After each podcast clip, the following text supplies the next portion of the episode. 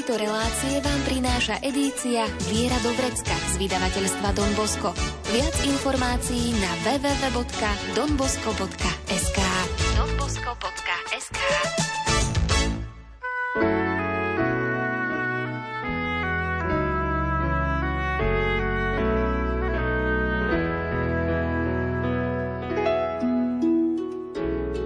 Viera do vrecka. Praktická príručka každého kresťana. Viera do vrecka. Svetý otec František pripomína, že sloboda nás volá k zodpovednosti za svoje rozhodovanie, k rozlišovaniu. Sloboda je teda úzko spojená so zodpovednosťou. Za svoje rozhodnutia sa totiž musíme niekomu zodpovedať. V prvom rade Bohu, ktorý nás obdaroval slobodou a dáva nám možnosť slobodne sa rozhodovať a konať. O téme slobody sa v nasledujúcich minútach porozprávame s ordinárom ozbrojených síl a ozbrojených zborov, monsignorom Františkom Rábekom, ktorý je autorom brožúrky z edície Viera Dovrecka s názvom Pozvanie k slobode. Pohodu pri rádiách vám želajú Diana Rauchová, Peter Ondrejka a Andrá Čelková. To, keď môžem byť s tebou, je pre mňa šťastie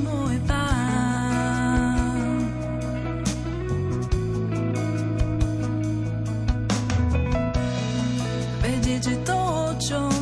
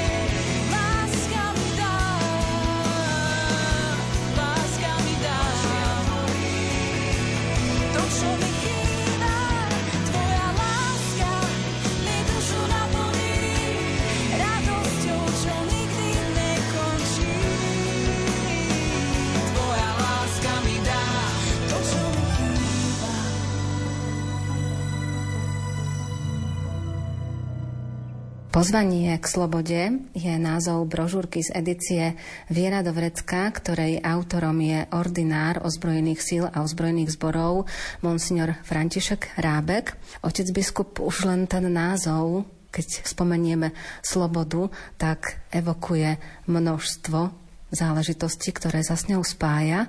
Ak by sme sa mali dotknúť tej témy slobody, čo si môžeme predstaviť pod slobodou?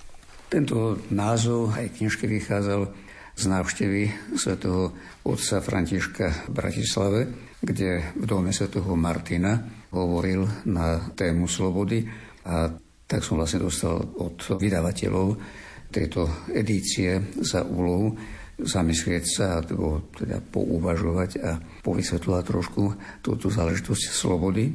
Tak sloboda ako taká je jeden z hlavných darov, ktorý nám Pán Boh dal ako ľuďom, nielen rozum, ale aj, ako hovoríme, slobodnú vôľu.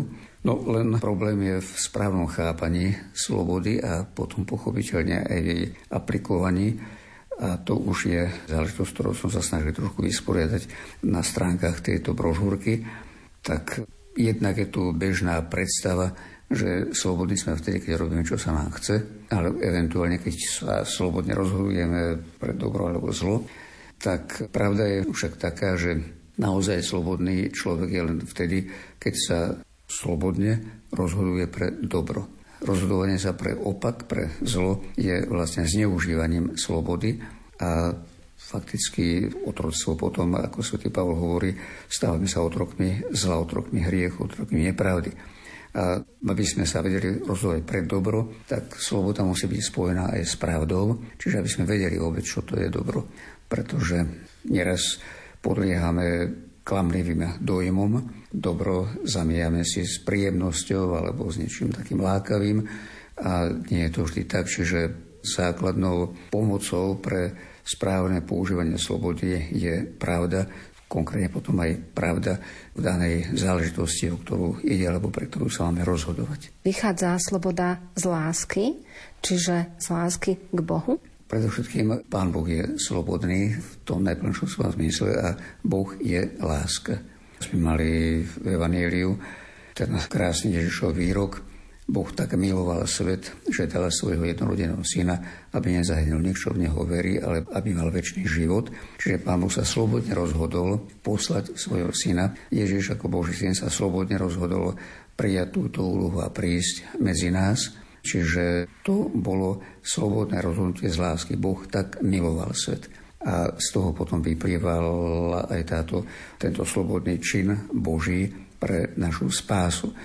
No a to platí zase aj u nás ľuďoch, že má nás motivovať k slobode láska. Keď som hovoril pred chvíľou o pravde, tak možno povedať spoločníčkou nevyhnutnou pravdy je láska. Už Sv. Jan Pavel II zdôrazňoval, pravda bez lásky nie je úplná pravda a láska bez pravdy nie je úplná láska. Čiže to si vyžaduje túto spojitosť pravdy a lásky a teda aj my, ak chceme byť naozaj slobodnými, tak potrebujeme sa rozhodovať podľa pravdy a súčasne aj motivovaný láskou, pochopiteľne správne chápanou. Spravodlivosť a plnosť pokoja na veky. Spravodlivosť na veky. Spravodlivosť a plnosť pokoja na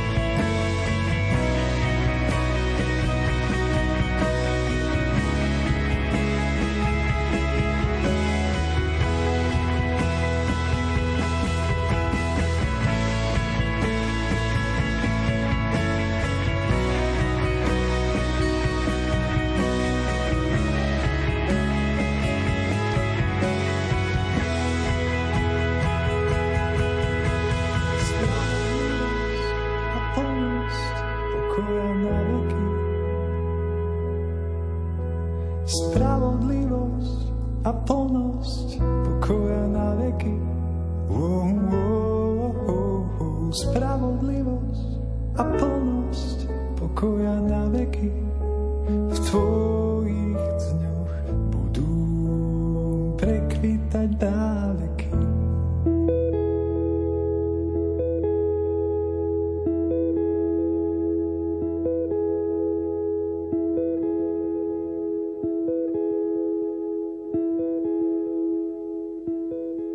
Skôr, než budeme v téme slobody pokračovať, vypočujeme si svedectvo Veroniky, ktorá sa zdôverila jednému pútnikovi počas putovania do Santiago de Compostely.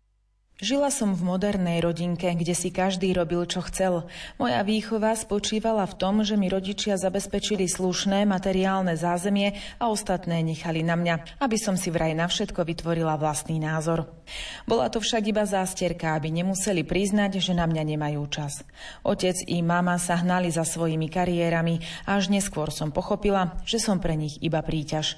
Ako som povedala, z materiálnej stránky som mala všetko, na čo som si spomenula, ale inak prázdnota. Smutné na tom je, že celé okolie mi závidelo, ako sa mám dobre, akých mám úspešných rodičov a z akej vplyvnej rodiny pochádzam. Len ja som to cítila úplne inak.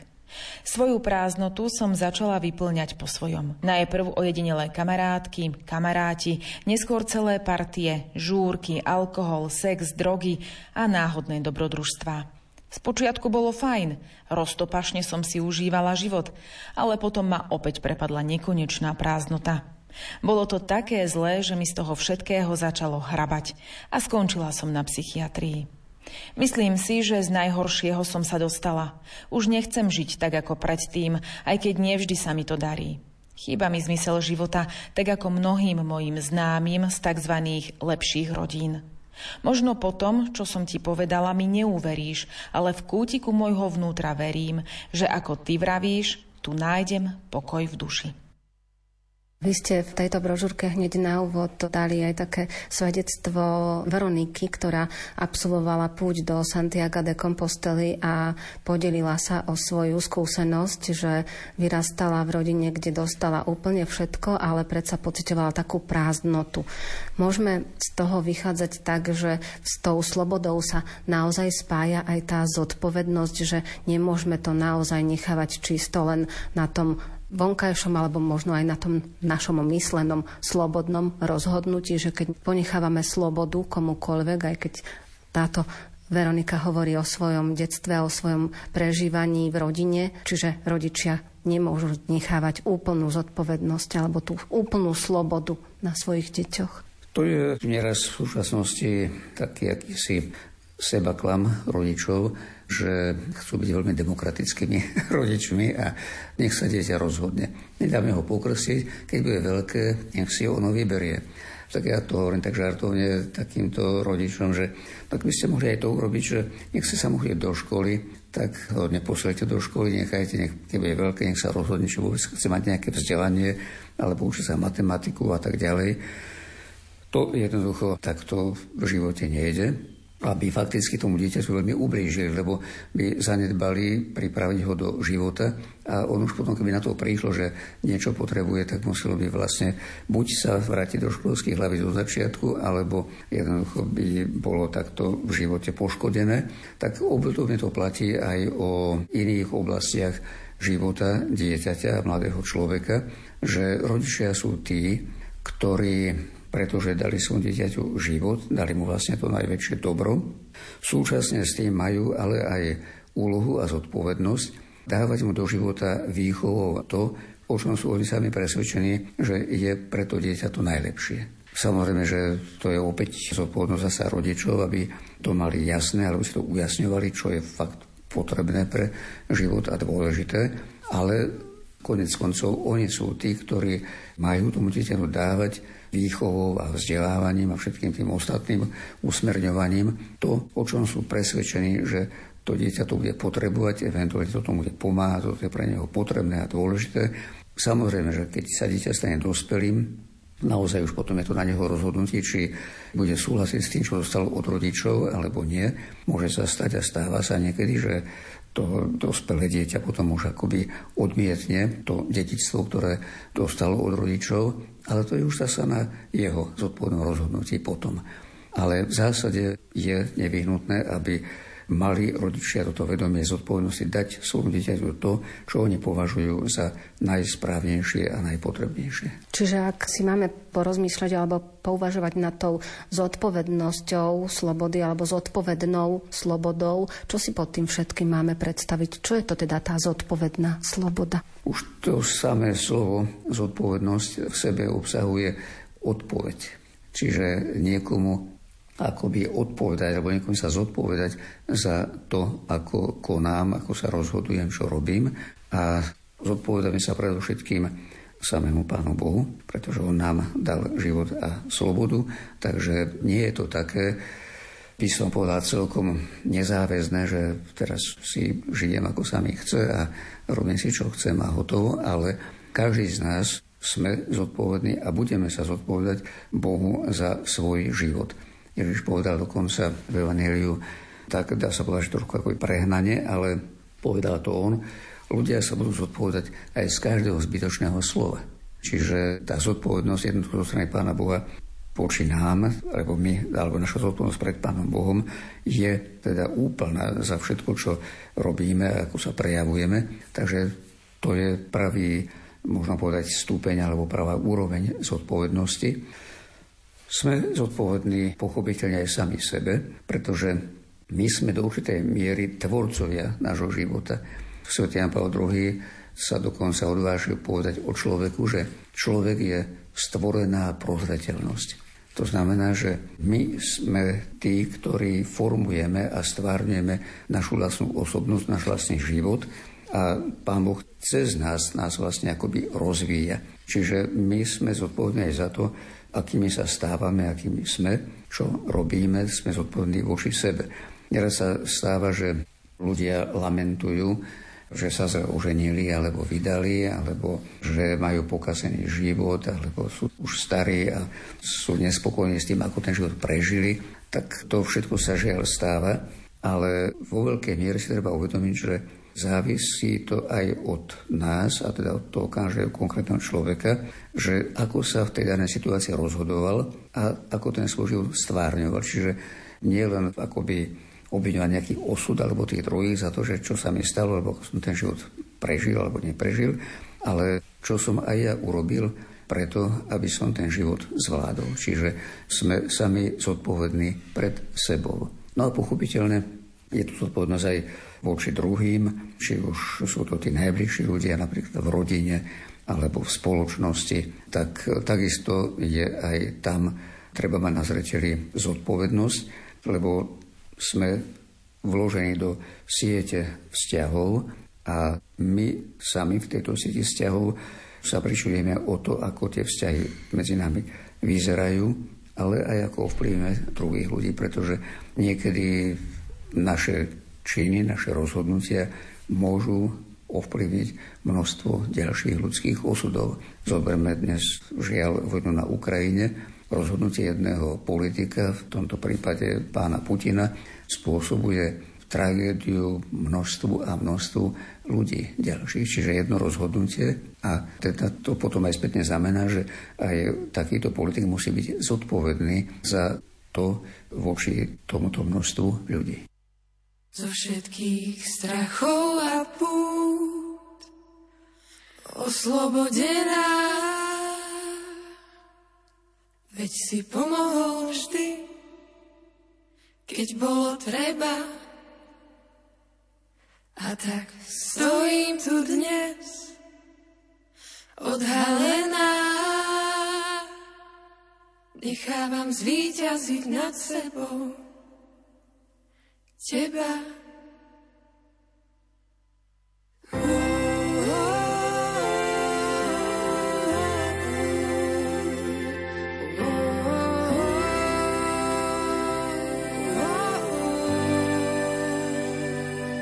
všetkých strachov a pút oslobodená.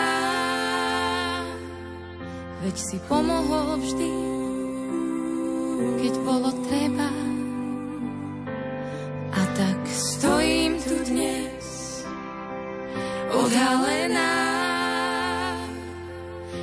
Nechávam zvíťaziť nad sebou teba.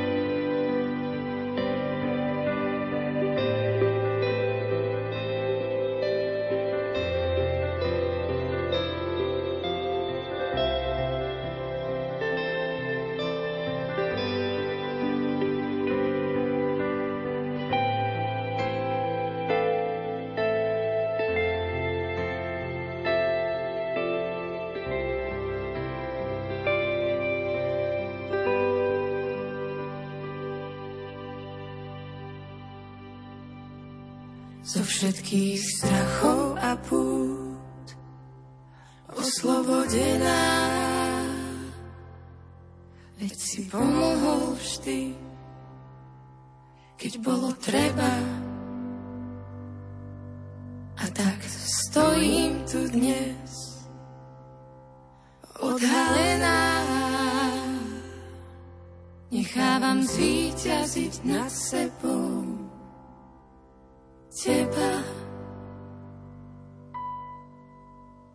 Keď budeme vychádzať ešte z tej lásky, ako nás Boh miluje, tak dal nám svojho syna a dal nám aj Ducha Svetého. Ak sa dotkneme Ducha Svetého, tak samozrejme my musíme spolupracovať s Duchom Svetým, aj čo sa týka tej slobody. O Duchu Svetom pán Ježiš povedal v rozhovore s Nikodémom, že duch vie, kam chce. Čiže tam je krásne naznačené to, že Boží duch je slobodný. A rozbíja to aj svätý Pavol hovorí, kde je pánov duch, tam je sloboda. Takže duch svetý iniciatívne a často neočakávane a nepredvídateľne pôsobí a dáva nám nejaké impulzy. Dôležité je to, aby sme vedeli tieto impulzy ducha zachytiť a aby sme ich vedeli aj rozlíšiť, pretože svätý Apoštol Ján vo svojom prvom liste doslova nás napomína, že neverite každému duchu, lebo do sveta vyšlo mnoho zlých duchov. Čiže okrem Ducha Svetého, ktorý je pochopiteľne Boží duch a všemohúci a najlepší, tak sú tu aj iné duchovné vplyvy, ktoré na nás pôsobia. A pokiaľ sme sa nechali akoby napospas týmto rozličným závanom takýchto duchovných vetrov, tak mohli by sme nie je dobre sa rozhodovať a mohli to byť osudné. Čiže skôr, než príjmeme za svoj nejaký ten duchovný podnet, je treba, aby sme dokázali aj rozlíšiť, či ten podnet je od Ducha Svetého, Ducha Božieho, alebo je to od nejakého toho iného ducha. A tam je to základné kritérium, ako opäť hovorí svätý Ján, že len duch, ktorý vyznáva, že Ježiš prišiel v tele, je od Boha. To znamená, že Duch Svetý nie je nejaká autonómna sila, by som to takto povedal, ale je to duch nebeského Otca a duch jeho syna Ježiša Krista. A práve Ježiš Kristus bol ako človek absolútne vedený Duchom Svetým, čiže na ňom môžeme správne akoby spoznávať, že aké impulzy sú prejavmi Ducha Svetého a aké nie. Čiže to si vyžaduje teda poznávať aj Evangelium, Kristov príklad, a takto vlastne rozlišovať ten vplyv Ducha Svetého od tých iných vplyvov. Človek sám hľadá, lebo potrebuje nájsť odpovede na množstvo otázok, ktoré má a keď hľadá Božie kráľovstvo, tak čo mu môže pomôcť pri tomto hľadaní? Hneď by som tu začal trošku takou malou úpravou toho termínu Božie kráľovstvo, pretože Benedikt XVI vo svojej trilógii Ježiš z Nazareta na jednom mieste vysvetľuje a hovorí, že ten výraz Božie kráľovstvo nemáme celkom dobre preložený z pôvod iných evanielia, ktorá bola grécka. A tam to znamená nie ani tak Božie kráľovstvo, ale Božie kráľovanie. Lebo to kráľovstvo to nám navodzuje predstavu nejakej ríše, rozprávkovej alebo nadhviezdnej alebo nejako takto, kým to kráľovanie, to znamená pôsobenie Pána Boha v nás, v našom živote. A tu sú vlastne dva vplyvy rozhodujúce, aby Boh mohol v našom živote kráľovať, aby sa mohol cez náš život prejavovať. A to je Božia iniciatíva, čiže Pán Boh sa rozhodol byť iniciatívny v našom živote a náš život rozvíjať. Za to Ježiš začína svoje pôsobenie výzvou priblížilo sa Božie kráľovstvo. Robte pokáne, verte evanilium. Ale tam je to ťažisko na tom, že sa priblížilo Božie kráľovanie. Čiže Boh vstupuje akoby do nášho života, do nášho sveta cez nás, ak mu to umožníme, ak s ním budeme spolupracovať. A tam potom je na mieste tá podmienka, o ktorej sám Ježiš hovorí, a ňou je pokánie, čiže zmena alebo premena nášho vlastného aj zmýšľania, aj našich postojov aby sme boli ochotní ako sa sami seba spochybniť, lebo obyčajne máme nejakú stavovú predstavu o našom živote alebo už o čomkoľvek a podľa toho chceme to praktizovať, kým pokáne znamená, že Boh má mať prvé miesto v našom živote a my by sme mali byť ochotní podľa týchto jeho impulzov alebo jeho vplyvu meniť, čo treba opúšťať tie naše utkvelé niekedy predstavy alebo zámery a konať v zmysle Evanílie, konať v zmysle tých podnetov Ducha Svetého a vtedy môže Pán Boh kráľovať, čiže pôsobiť takto aktívne v našom živote a cez náš život. No a to znamená, že sa potom cez nás prejavuje navonok a to jeho pôsobenie sa stáva zjavným v našom svete, aj v našej spoločnosti ľudskej. Takže je to vyjadrené zase aj svätým Janom Pavlom II v jeho encyklike o duchu svetom, kde vraví, že Boh nemá akoby inú možnosť, alebo sa zrejme vzdal, eventuálne ju nepoužíva inú, ako vstúpiť do nášho sveta, než je svedomie a srdce človeka. Čiže Boh vstupuje do nášho sveta cez naše svedomie a naše srdce. Čiže ak ho takto prejímame, to jeho pôsobenie a s ním spolupracujeme, tak sa Pán Boh cez nás potom prejavuje. Pretože v opačnom prípade sme sklamaní z Pána Boha a hovoríme, ako je to možné, ako sa na to môže Pán Boh pozerať, ako to môže dopustiť a tak ďalej, nejaké zlá a obvinujeme z toho Pána Boha. Kým de facto tie zlá robia ľudia, robíme my, ak Pána Boha nerešpektujeme, nepočúvame a robíme si podľa svojho. Takže toto je to vstupovanie Božieho kráľovania do nášho života, nášho sveta.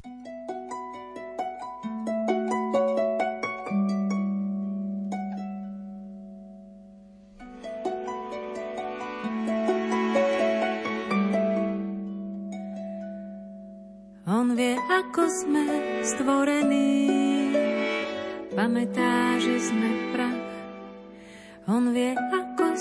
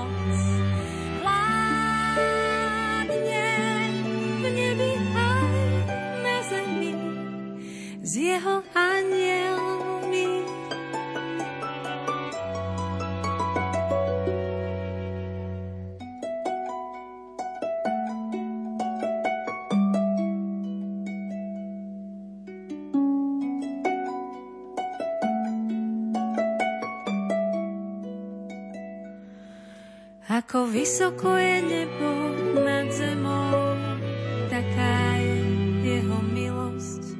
Ako ďaleko je východ od západu, tak vzdialuje našu neprávosť. Ako vysoko je nebo nad zemou, taká je jeho milosť. Ako ďaleko je východ od západu, tak vzdialuje našu sú ako tráva, kvitne ako poľný kvet. Sotva ho vietor obanie, už ho nie. Sotva ho vietor obanie, už ho nie.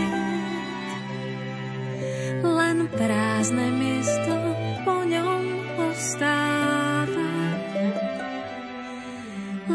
prázdne miesto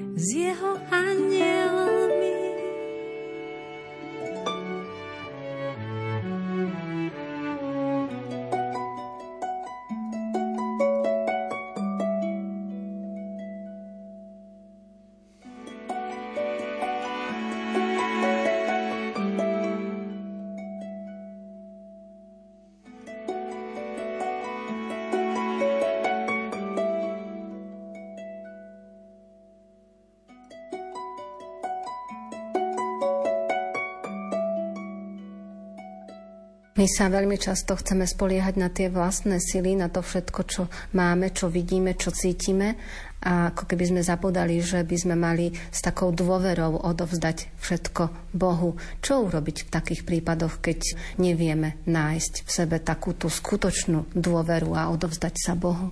Veľký význam má modlitba, čiže potrebujeme v každom prípade chvíle ticha a otvorenosti tým pádom vlastne pre tú komunikáciu s Pánom Bohom. Potrebujeme si otvoriť napríklad Sveté písmo, Evangelium a započúvať sa do Kristovho hlasu. Potrebujeme byť vnímaví voči církvi, jej učeniu, jej vedeniu, všímať si príklady mnohých vzorných kresťanov, svetých a inšpirovať sa nimi. Takže táto oblasť tej otvorenosti a tej komunikácie vlastne s Pánom Bohom a s týmto, nazvem to, duchovným svetom je veľmi rozhodujúca, pretože inak ľahko sa môžeme stať povrchnými a jednoducho ten duchovný svet akoby do nás neprenikne, eventuálne sme voči nemu hluchí, pretože sme otupeli všelijakými inými vplyvmi alebo hľúkom tých starostí a ja neviem čo všetkého. Tak toto je veľmi dôležitá oblasť preto, aby sme aj tú slobodu nadobúdali, aby sme si vytvárali priestor, kde sa otvárame pre Pána Boha, pre komunikáciu s ním, pre počúvanie jeho hlasu a súčasne aj prosíme o jeho pomoc a silu, aby sme tie naše zlé sklony alebo tú našu neochotu a tak ďalej dokázali prekonať. Keď ste aj spomínali, že môžeme počúvať rôznych duchov, že sa môžu prihovárať aj zlí, aj samozrejme aj duch svetý a ako náhle dokážeme rozlíšiť, že prihovára sa k nám duch svetý a odpovedáme na Božie volanie, aká by mala byť tá naša odpoveď? No, aká. to nám ukazuje veľmi krásne aj pána Mária pri zvestovaní, to je také klasické klasický príklad a rozhodujúci a kľúčový vlastne pre dejiny sveta, že pána Maria, keď porozumela, čo od nej pán Boh chce, tak má jedinú odpoveď, stane sa mi podľa tvojho slova, som ti k službám. Čiže toto by mala byť naša odpoveď, ak porozumieme, čo od nás Pán Boh chce, tak aby sme boli ochotní podľa toho aj konať, samozrejme s jeho pomocou.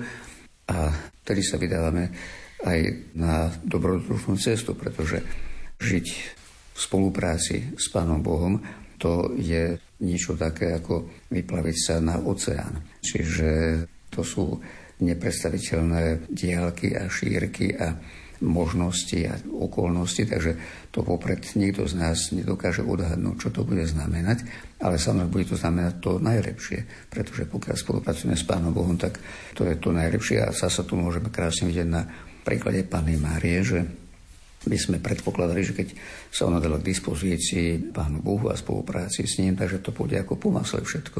No nešlo to tak ako po. A boli tam mnohé veľmi aj ťažké, dramatické chvíle, až teda poďte pod krížom. Ale Pána Maria bola verná tomuto svojmu postoju a tej svojej dôvere voči Bohu. No a vieme, že to potom vyústilo to vrcholné aj šťastie, aj úspech, aj zmysel toho celého jej diela. Spútaj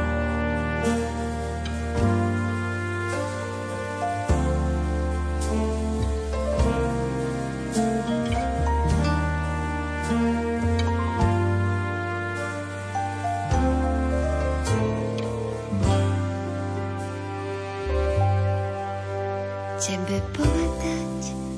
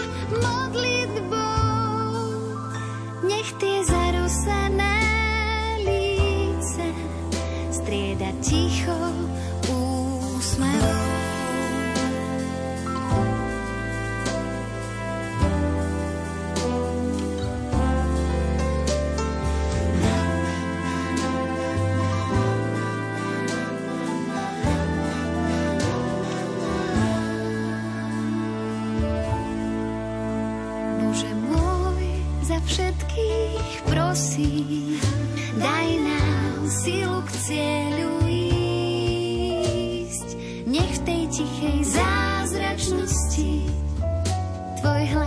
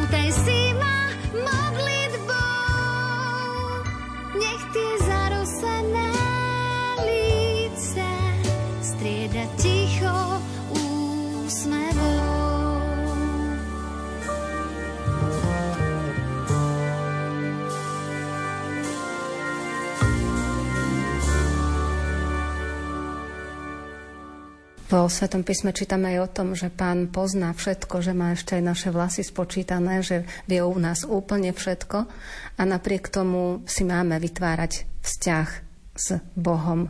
Akým spôsobom to môžeme urobiť, keď vychádzame z toho, že on o nás vie úplne všetko? No tak v niektorých prípadoch nemám tak veľa roboty s tými vlasmi našimi, keď už máme málo. ale ale je, to, je to obraz, ktorý hovorí práve o tom dôkladnom poznaní nás zo strany Pána Boha. Tak to by mohlo viesť k nejakému fatalizmu, teda že Pán Boh nás vie a teda už potom je to jedno, či robíme to alebo ono, tak je to už akoby dané, určené a podobne. No ale to je práve inak, pretože to Božie poznanie nás neznamená, že je všetko dané a my už nemáme slobodnú vôľu, akoby, ako by sme sa museli tak rozhodovať, ako to Pán Boh vie, ale práve naopak. Pán Boh vie to, ako sa my slobodne rozhodneme. Čiže on pozná všetko, teda aj to, čo je, ale aj to, čo bude, ale pozná to, ako my tie konkrétne rozhodnutia vlastne urobíme. Čiže nie je tak, že my musíme tak urobiť, ako to Pán Boh pozná, ale práve naopak. Pán Boh to pozná tak, ako sami rozhodneme. Čiže to je v našej hlave potom trošku problém, pretože nedokážeme si to my nejako predstaviť, že Pán Boh má popred to poznanie o nás, ale je to práve táto jeho vedúcnosť, ktorá ale nezabraňuje alebo neoslobodzuje nás od našej zodpovednosti a od našej slobody. Naopak je výzvou pre našu slobodu. A ako si môžeme teda naozaj vytvoriť taký zrelý a slobodný vzťah s Bohom? Najkrajším príkladom a pomocou tomu máme samozrejme sám Ježiš Kristus, Boží syn, ktorý bol najslobodnejší v tom zmysle, že najdokonalejšie plnil Otcovú vôľu, najlepšie spolupracoval s Božím duchom, s Duchom Svetým a aj teda zrealizoval to najvýznamnejšie dielo, dielo spásy človeka, ľudstva a sveta. Takže nie inej cesty k tej slobode plnej a tomu vzťahu správnemu s Pánom Bohom, ako nasledovať Krista. No a on nám to povedal aj v Janovom evanieliu, keď vraví, keď vytrváte v mojej nauke, stanete sa mojimi učeníkmi, spoznáte pravdu a pravda vás oslobodí.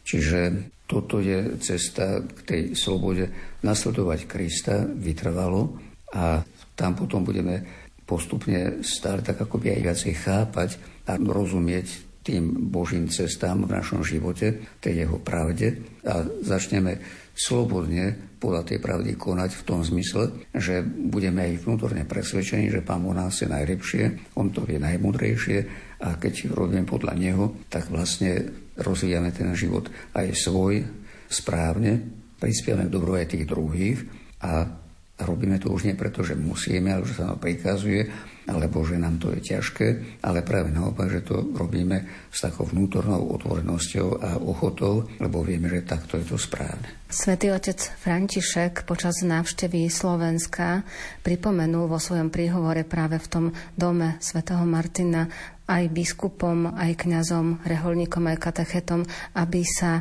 nebáli formovať ľudí tak, aby mali zrelý a slobodný vzťah k Bohu.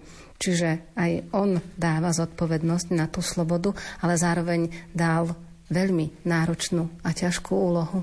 Áno, to je teda úloha aj nás, biskupov, kniazov a ďalších, ktorí máme vplyv na ľudí, aby sme hlavne zase našim príkladom, pretože to formovanie nie je len o tom, že niekomu niečo máme hovoriť a niekoho dirigovať, ale je tu hlavne náš príklad dôležitý a teda musíme začínať od seba, ale potom aj vyjadrovaním sa ku konkrétnym záležitostiam otázkam života. Musíme to robiť zodpovedne za dobro tých ľudí, ktorí sú nám zverení, aby ľudia vedeli, čo je dobré, čo je správne, ale aj to, čo správne nie je. A potom sa dokázali tiež slobodne rozhodovať a správne rozhodovať, tak tam neraz prichádzame ku konfliktom do, medzi napríklad biskupmi, kňazmi a ďalšími a tými ostatnými členmi cirkvi, lebo akým právom nám povedzme ten biskup hovorí toto alebo toto, čo nás nechá slobodných, my vieme, čo máme robiť, nech sa nám do toho nemieša, nech sa k tomu nevyjadruje a tak ďalej. No a tam je nebezpečenstvo toho, že pod takýmto, možno pod takýmto odporom potom môže aj ten biskup alebo ten kňaz akoby zmalknúť a nechať tých ľudí, nech si robia, čo chcú. Ale to už svätý Gregor Veľký v stredoveku povedal, že mlčanie pastiera škodí ovciam. Čiže ak ten biskup alebo kňaz mlčí a nepovie, v stanovisku k určitým aktuálnym a potrebným témam, tak vlastne necháva tých druhých blúdiť, doslova nechajú často v omyle a preto je to naša zodpovednosť, aby sme vedeli správne a rozvážne povedať. To neznamená dirigovať ľudí, ale prinášať im pravdu, prinášať im svetlo pravdy do tých problémov, to je naša veľká zodpovednosť, naša veľká úloha. Isté by bolo ideálne, keby aj zasa veriaci, členovia církvy, mali dôveru voči pápežovi, voči biskupovi, voči kniazovi, že im chce vlastne sprostredkovať tú Božiu pravdu a že to je vlastne veľká služba, veľká pomoc preto, aby ľudia vedeli sa zorientovať potom na tej danej problematike a tých životných rozhodnutiach. Takže toto by, toto by bolo veľmi cenné, keby sme sa učili takejto vzájomnej dôvere, že tí, ktorí majú tú pastierskú službu v cirkvi, tak oni nie sú vedení nejakou snahou dirigovať druhých a ovládať ich, povedal by som, ale naopak je to zodpovednosť naša sprostredkovávať svetlo Božej pravdy aj na súčasné, moderné a niekedy necelkom také zrozumiteľné problémy. A zase na druhej strane je to veľká radosť aj pre biskupa, kniaza a tak ďalej, keď vidí, že tí veriaci ľudia prijímajú z ochotou toto svetlo pravdy, podľa neho žijú a že ten svoj život potom aj správne zvládajú. Keď vidíme potom šťastné manželstva, pekné rodiny, dobrú výchovu detí a pokoj v spoločnosti a spoluprácu vzájomnú a tak ďalej, tak je to radosť. Čiže toto by bolo potrebné, aby sme sa dopracovali aj k tej zodpovednosti, povedzme my ako pastieri duchovní a súčasne zase aj veriaci k tejto dôvere a hlavne, aby sa to potom prejavovalo v živote.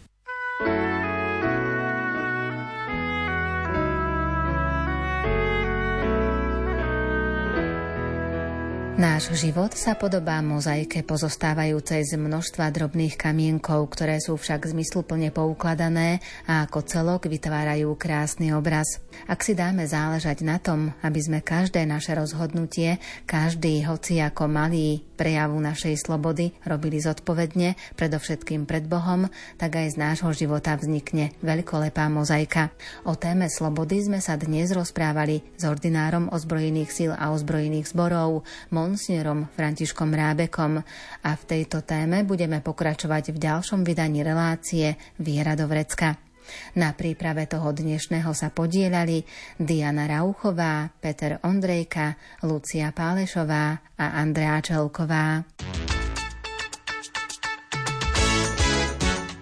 Tému tejto relácie nájdete v edícii Viera Dobrecka z vydavateľstva Don Bosco. Viac informácií na www.donbosco.sk donbosco.sk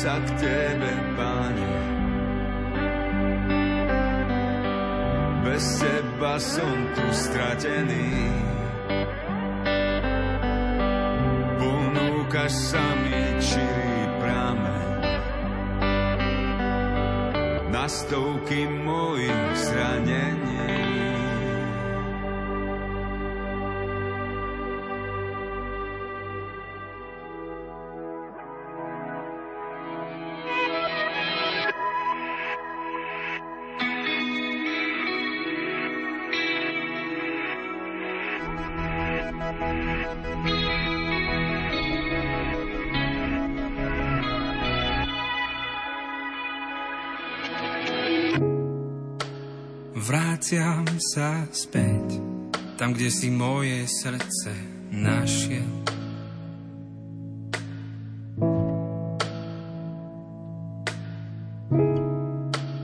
vraciam sa späť, kde slobodou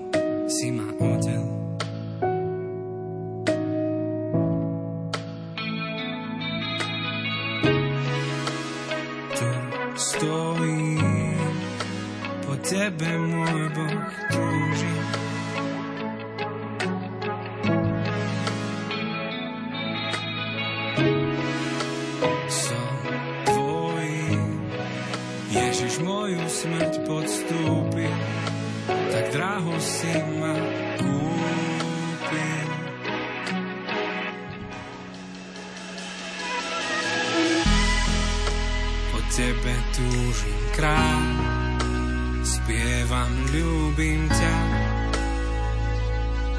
Ježiš, zober ma ďalej, zober ma ďalej. Za mňa svoj život dal, novú cestu ukázal. Len ty si tá nádej. Staré veci nechávam, nový obzor v diaľke.